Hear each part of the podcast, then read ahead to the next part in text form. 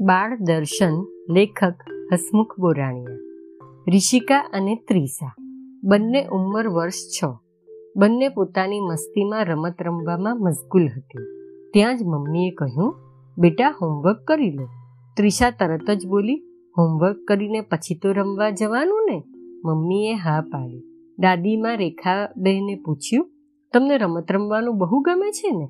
ઋષિકાનો જવાબ, રમવાનું ખૂબ ગમે છે, હો બા. બાએ હસતા હસતા જવાબ આપ્યો, હા બેટા, રમવું તો જોઈએ ને, તમે નાના છો. તો ઋષિકા બોલી, તો પછી અમે મોટા થઈ જઈએ ત્યારે પણ રમવાનું ને? અમે સેવન ઇયર્સના થઈએ, ને પછી ટેન ઇયર્સના ને હંડ્રેડ ઇયર્સના થઈએ તો પણ રમવાનું ને?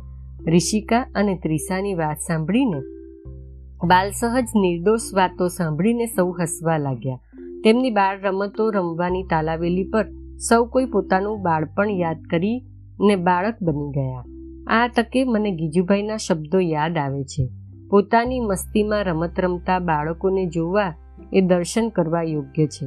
બાળકો રમતમાં પોતાના ખરા સ્વરૂપને પ્રગટ કરે છે. બીજમાં મનુષ્ય રહેલો છે તે બીજને નાનપણથી જ ઓળખતા આવડે તો આપણે તેને ઉગવામાં યોગ્ય મદદ કરી શકીએ. બાળકોની રમતો આપણે જોતા રહીએ તેઓ ખરેખર કોણ છે ત્યાંથી પણ જાણવાનો પ્રયત્ન કરીએ. અને પછી તેઓ જ જેવા છે તેવા ઉત્તમ થાય તે માટે અનુકૂળતા કરી આપીએ. બાળ રમતો રમતા બાળકોનું દર્શન કરીએ. અસ્તો.